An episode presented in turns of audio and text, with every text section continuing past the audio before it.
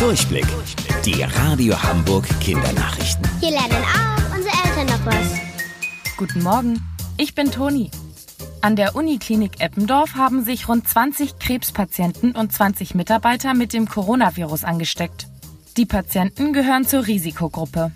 Für sie ist Corona sehr gefährlich, weil sie eh schon sehr krank sind und ihr Immunsystem durch Medikamente geschwächt ist. Dadurch haben sie kaum Abwehrkräfte, um sich noch zusätzlich gegen das Virus zu wehren. Deshalb wurden alle Patienten auf der Krankenhausstation sofort getestet. Kranke, denen es soweit gut geht, wurden nach Hause geschickt, um dort für zwei Wochen in Quarantäne zu bleiben. Andere sind auf bestimmte Isolierstationen gekommen, um dort behandelt zu werden. Wie sich das Coronavirus im Krankenhaus verbreitet hat, ist noch nicht klar. Weil ihr wegen Corona zu Hause bleibt, steckt ihr euer Taschengeld in den letzten Wochen bestimmt in euer Sparschwein. Aber warum ist das ausgerechnet ein Schwein? In vielen Ländern wie China stehen sie für Glück und Reichtum. Dort gab es auch schon im 13. Jahrhundert Sparschweine aus Ton. Die Form ist wohl aber eher ein Zufall.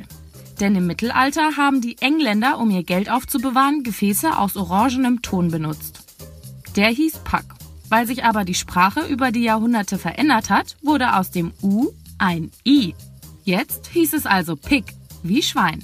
Über die Zeit haben die meisten Leute vergessen, dass damit aber nicht das Tier, sondern der Stoff, aus dem die Spardosen gemacht sind, gemeint ist. Dadurch haben sie dann angefangen, die Dosen in Schweinchenform herzustellen. Wusstet ihr eigentlich schon?